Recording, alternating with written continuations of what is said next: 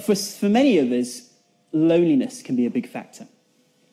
And actually, at this time, I'd love us to reach out because sometimes when we complain of feeling lonely, there's a big difference between being lonely or feeling lonely and being alone. Being alone is a conscious choice to center, but feeling lonely is often when we've become more disconnected from the people around us. And we first need to question why have we become disconnected? And sometimes it's because subconsciously and very subtly, we feel like we're going to be rejected by other people. So what's the point trying? Sometimes we can hold ourselves back by from making positive connections with people around us. So that's something that first of all we want to work on. Let go of some of these negative beliefs and reach out our hand. So now there's so many people that you can reach out to through Facebook, through other social media channels. And in fact, I'd love for you to reach out to people on our Facebook. So our Facebook page is facebook.com forward slash meaning of life experiment. And if you click on the notes tab, there's hundreds of people interacting, uh, giving their comments and feedback on the videos and meditations. And if you click on local groups, we want to start local groups where people can start connecting to make this conscious change family. So I'd love for you to reach out.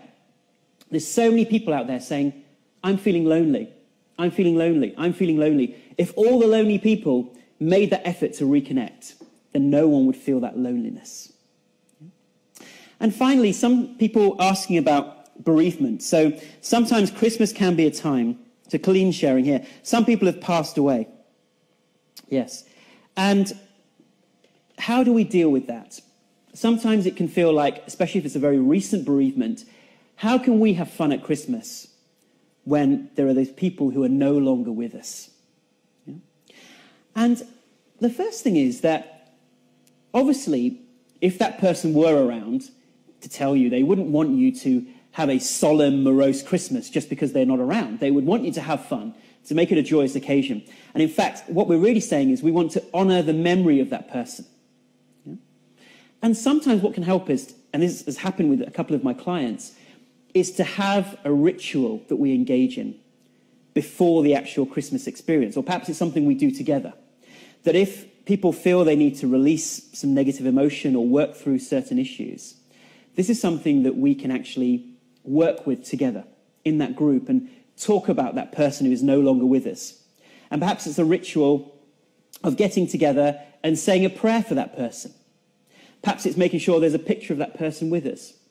But we ritualize that particular sense of respect and honor or any grief that we want to let go of, and then we celebrate.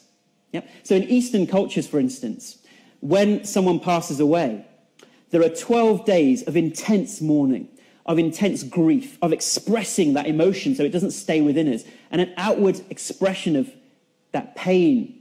But on the 13th day, we are only allowed to celebrate that person's life. So, can we celebrate that person's life and speak positively about that person uh, during this, uh, the holiday period?